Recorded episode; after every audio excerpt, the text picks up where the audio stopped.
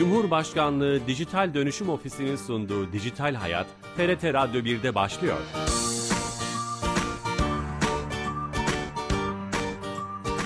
Herkese merhaba, ben Bilal Eren. Teknoloji ve dijitalleşmenin hayatlarımıza etkilerini konu aldığımız Dijital Hayat programımıza hoş geldiniz. Her cuma saat 15.30'da TRT İstanbul Radyo stüdyolarından bir başka konu ve konukla sesimizin ulaştığı her yerden kulaklarınıza misafir olmaya devam ediyoruz. Bu hafta gelişen ve hayatlarımızı adeta saran iletişim teknolojilerine rağmen ülkelerin, toplumların, bireylerin birbirlerine olan ve giderek de artan güven problemini psikoloji bilim, bilimi açısından bakmaya, ele almaya çalışacağız. NES psikolojisiyle ekolüyle tanınan ve dünyaca ünlü psikiyatrist Doktor, Must Doktor Mustafa Merter hocamız konuğumuz olacak telefon bağlantısıyla. Kendisiyle bu konuyu ele almaya çalışacağız ama her hafta olduğu gibi programımızın öncesinde başında e, kamunun tüm, tüm hizmetlerini dijitalleştiren e, ve bizlere sunan Türkiye Gov.tr'den e, bir hizmeti daha Dijital Türkiye ekibinden Fatih Çiçek'le konuşacağız. Kendisi telefon attığımızda. Fatih Bey.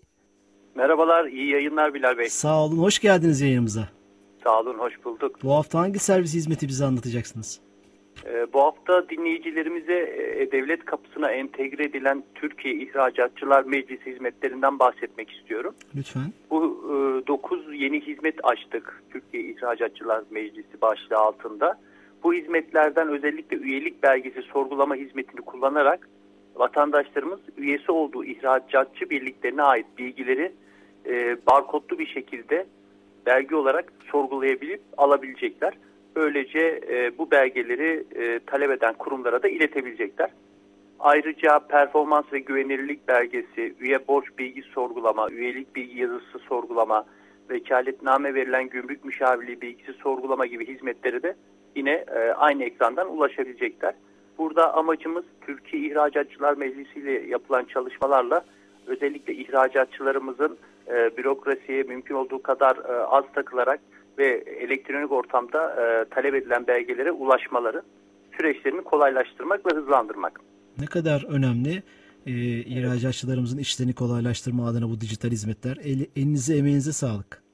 E, teşekkür ediyorum. Her hafta e, Sami Bey'i de hatırlatayım ama ben de bir kez hatırlatayım. Özellikle dinleyicilerimize sahte e-devlet kapısı sosyal medya hesaplarından e, uzak durmaları konusunda tekrar bir e, sizin varsanıza hatırlatmak istiyorum. İyi yayınlar diliyorum. Çok önemli uyarı. Çok teşekkürler. Tüm ekibe selamlar. Sağ olun. İyi yayınlar. Evet, e, Türkiye Gov.tr'den bir hizmeti de Fatih Çiçek'ten dinledik. Yeni katılan dinleyicilerimiz vardı TRT Radyo 1'e. Doktor Mustafa Merter hocamızla beraber olacağız. E, güvensizlik çağı olarak nitelendirilen çağı konuşacağız. Hocamız telefon attığımızda. Hocam hoş geldiniz yayınımıza. Hoş bulduk efendim, hoş bulduk. Şeref verdiniz. Nasılsınız? Şeref fakir ait efendim. Çok şükür elhamdülillah. Çok şükür. Şükürden acizim. Her şey güzel. Her şey de daha güzel olacak inşallah. İnşallah hocam. Çok çok çok teşekkür ederim. Diyerek güvensizlik çağının her zaman güvensizlik olmayacağına da bir adım attık gibi. evet, evet aslında buna sizin uzmanlık sizin uzmanlık alanınızdan bakmak bakmakta istiyoruz. Programımızı tanıtırken biz kime güveniyoruz soru işaretiyle bir jenerik başlık kullanmıştık. Bu kadar iletişim teknolojilerinin yani 100 sene önceye kadar artmış, ilerlemiş, hızlanmış olmasına rağmen devletler, ülkeler, bireyler, toplumlar birbirlerine olan güvende büyük bir problem yaşıyorlarmış gibi görünüyor. Ee, bunu nasıl açıklayabiliriz? Önce açıklayalım ki belki sonra siz çözüm önerilerinizi, öne, önerilerinizi sunacaksınızdır bize. Eyvallah Evvela 70 son 70 senedir. Fakir 73 yaşındayım ve şöyle bir geriye dönüp bir muhasebe çıkardığım zaman dünyada olup biten değişiklikler ne oldu ne bitti diye son 70 senedir biz bambaşka bir alanla, bambaşka, bambaşka bir enformasyon akışı ile temas halindeyiz.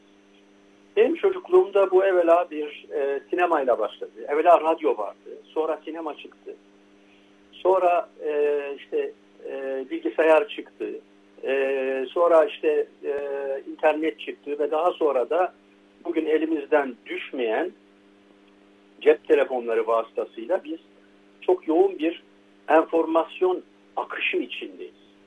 Eskiden e, bilgi kaynakları, bilginin bize ulaşması bu kadar kolay değildi. Ama şimdi çok hızlı bir şekilde üzerimize bazı e, bilgiler geliyor ve bu da e, dengeyi sanki biraz bozuyor.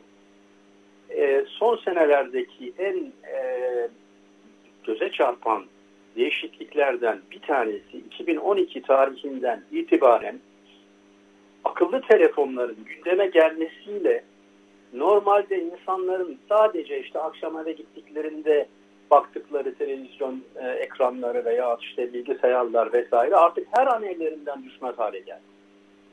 Ve bunun bazı rahatsızlıklara sebep olacağı üzerine ciddi teoriler var. Özellikle dinleyicilerimize bir kitabı öneriyorum. Nedir bu kitap?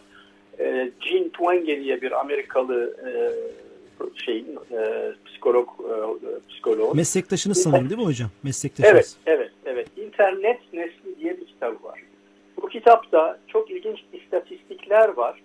Ve bütün patolojilerde, patoloji demek hastalık demektir. Kaygıda, depresyonda, ümitsizlikte, çaresizlikte, güvensizlikte, e, bağımlılıklarda çok hızlı bir artış e, gözlemleniyor. 2012 tarihinden itibaren Twenge bunlara bu artık normal bir dalgalanma değil diyor. Bu bir tsunami diyor. Tsunami. Yani e, ciddi bir meseleyle, belki de insanlığın şimdiye kadar karşılaştığı en ciddi bir meseleyle karşı karşıyayız. E, fakir, e, bundan 10 sene evvel yazdığım kitabımda sanki biraz bunun kokusunu almıştım. Matrix sendromundan, Matrix'ten bahsetmiştim. Ne demek hocam Matrix sendromu? Ya bir film vardı. Bu filmde işte insanları bir bilgisayarın içine hapsediyorlar. İnsanlar o bilgisayarın içinde esir hale geliyorlar.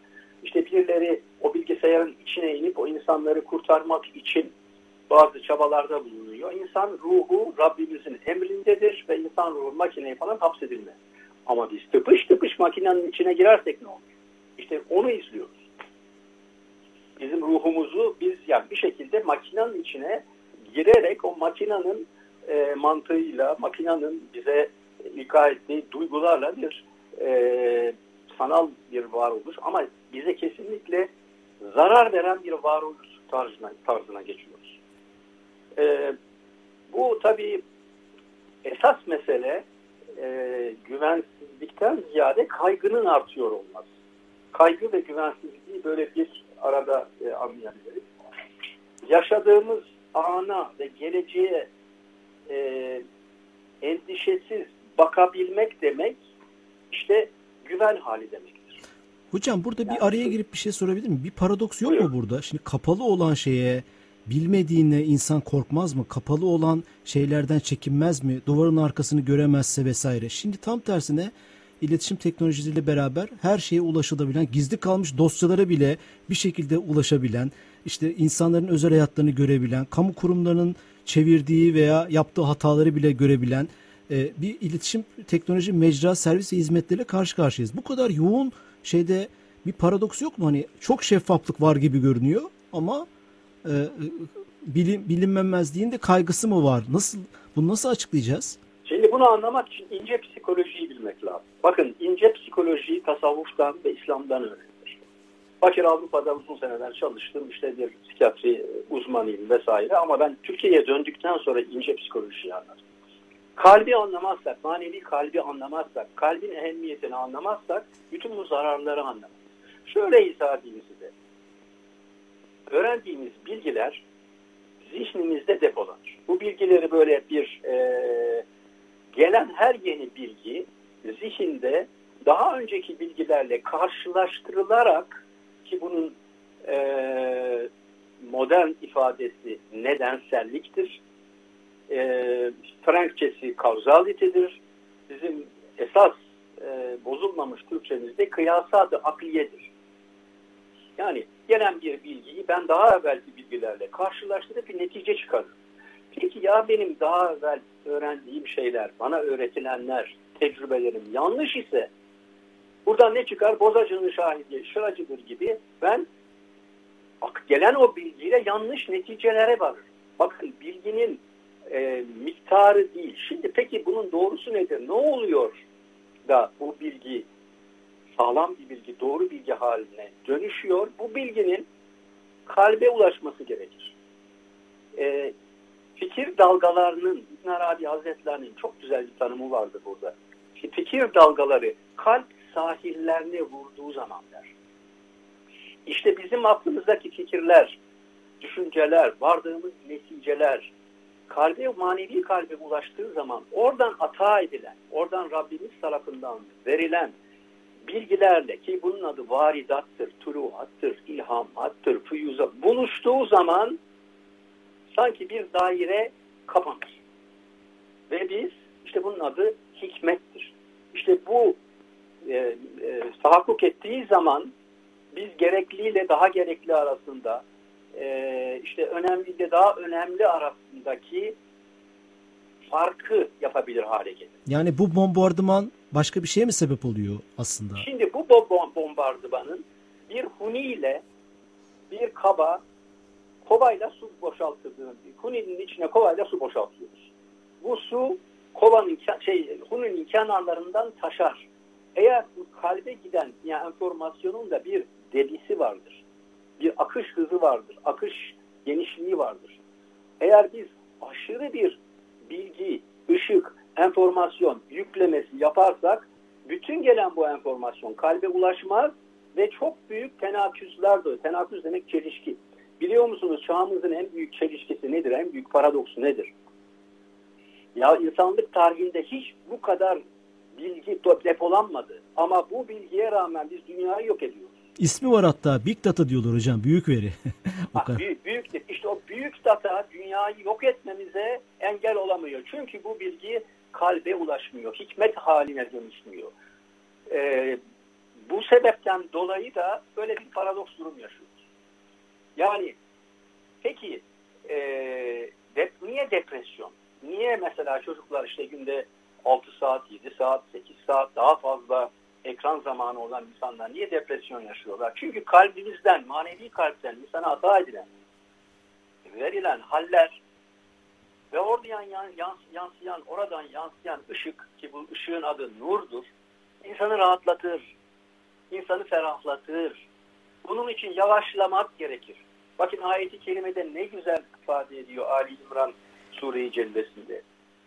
Estağfirullah. Ellezine yeskurun Allah'a kıyamen ve kuuden ve alacın. Onlar ki ayaktayken, otururken ve yatarken tefekkür ederler. Tefekkür demek derinliğine kalbi düşünce demek.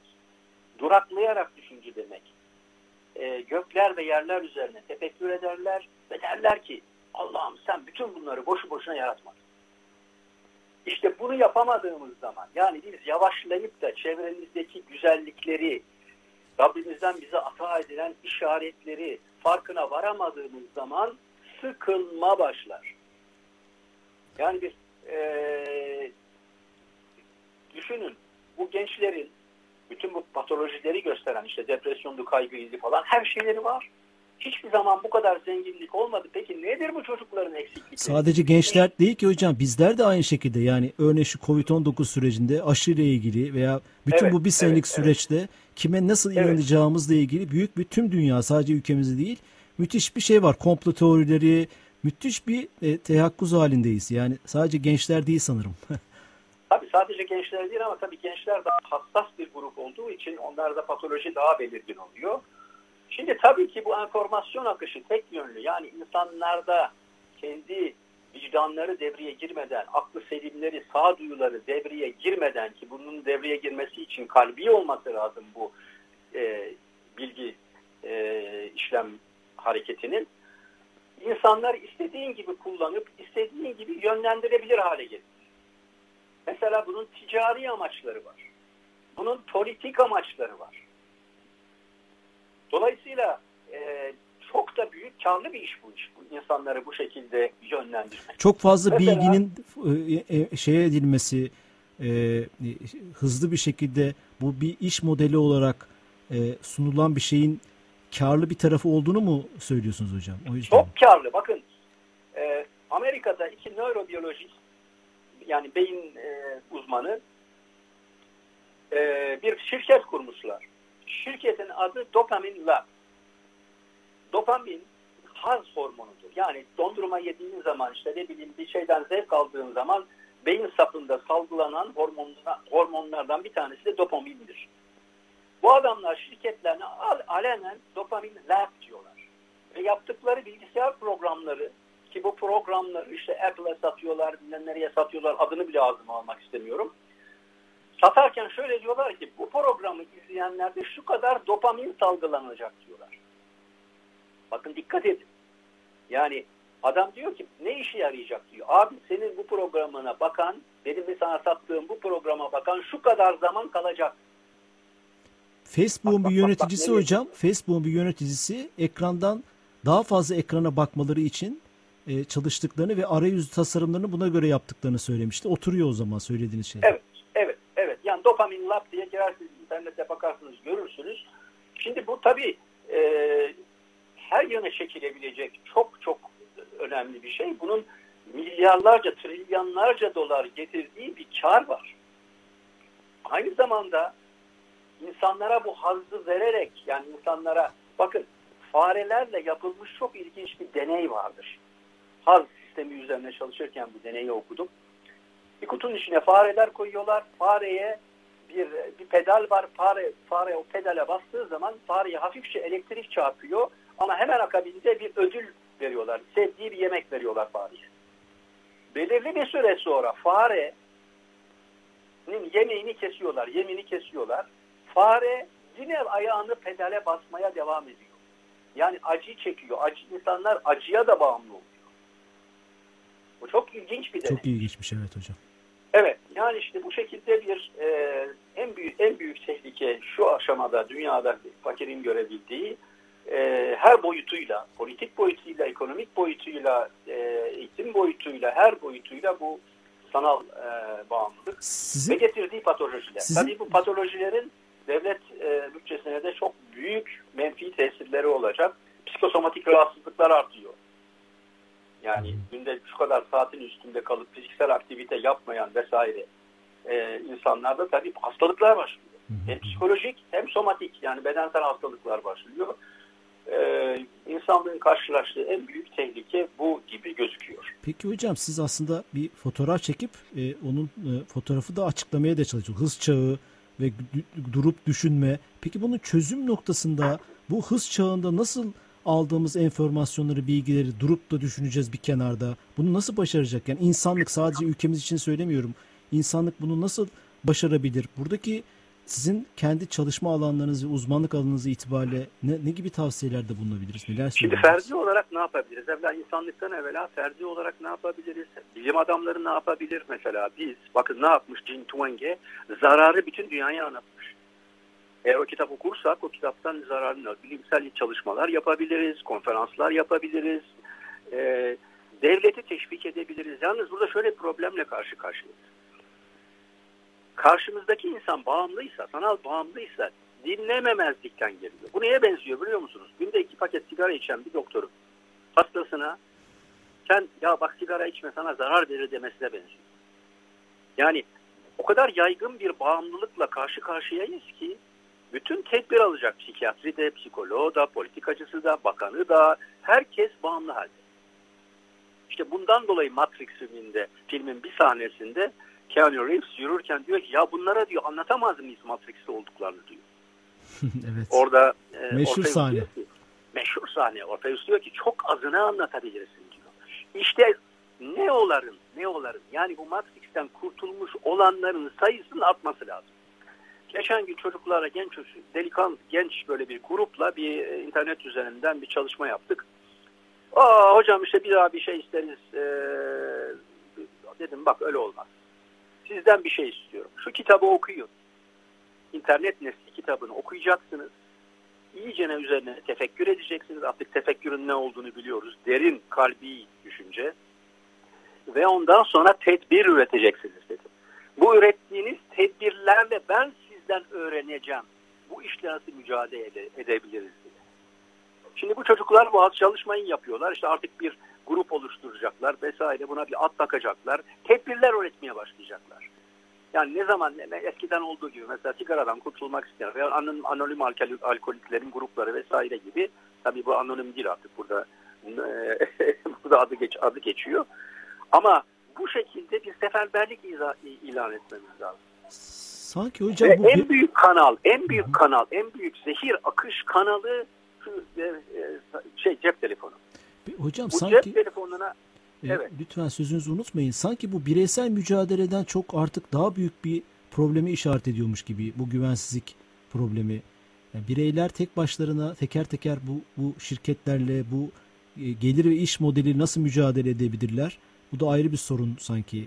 Ee, işte burada devletin devletin yani devlette ritm veren ya bunu şöyle alayalım. Bakın sigara bağımlılığı çok güçlü bir bağımlılıktı.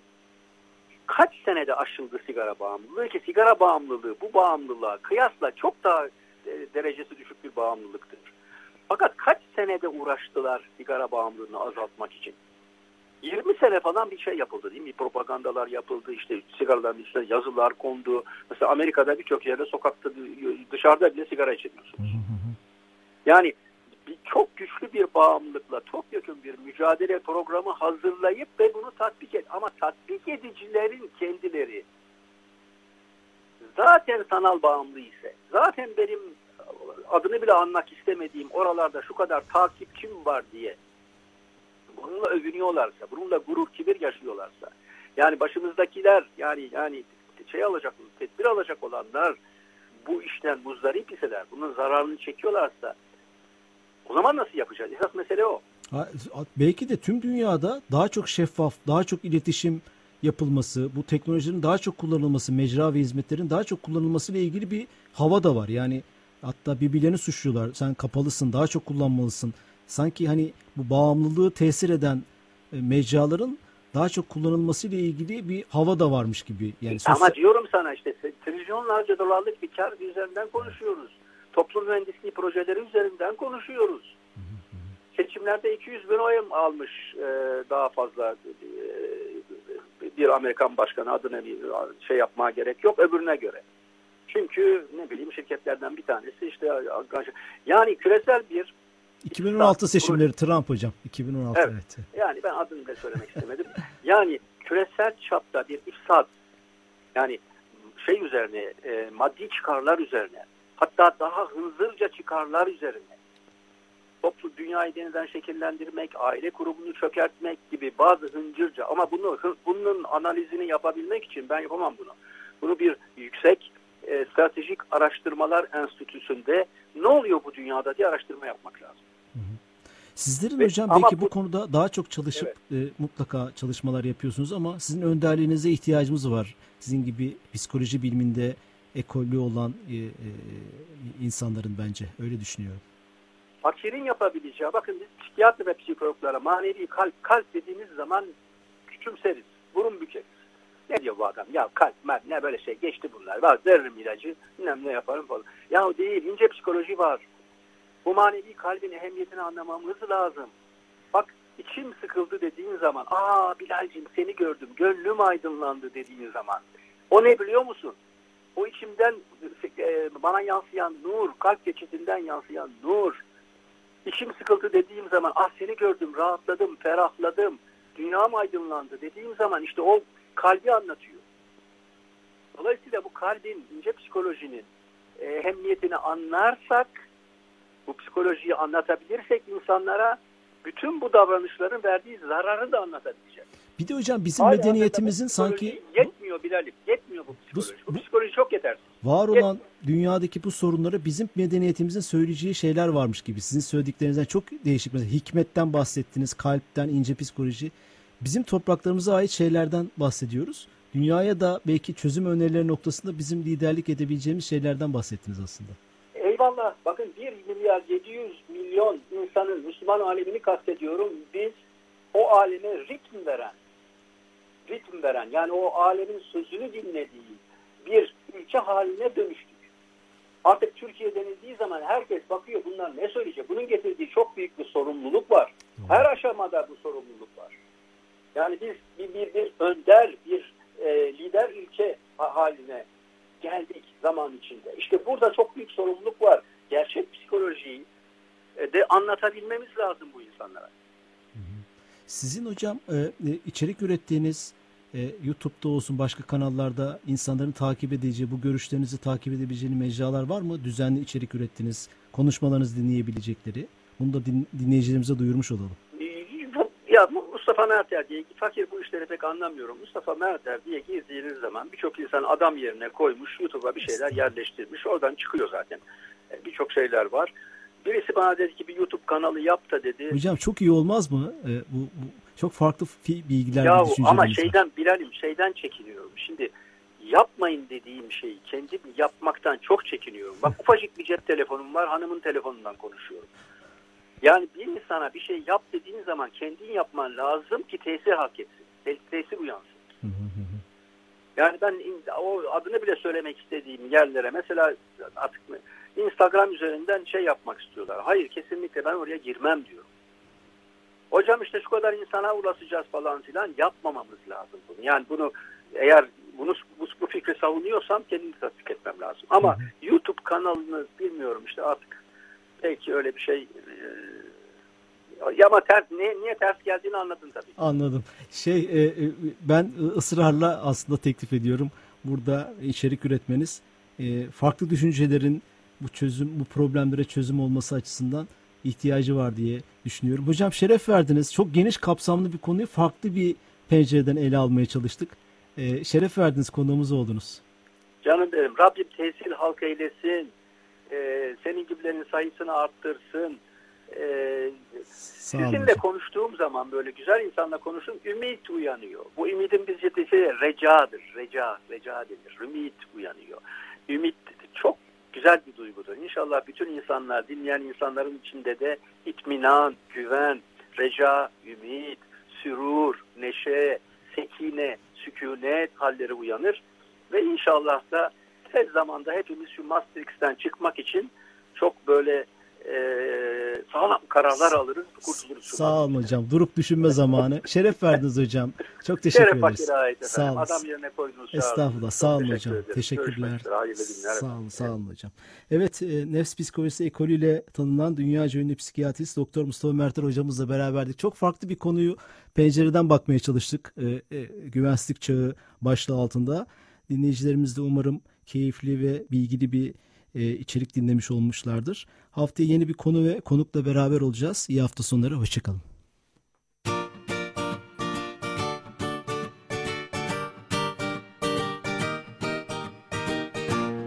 Cumhurbaşkanlığı Dijital Dönüşüm Ofisi'nin sunduğu Dijital Hayat, TRT Radyo 1'de sona erdi.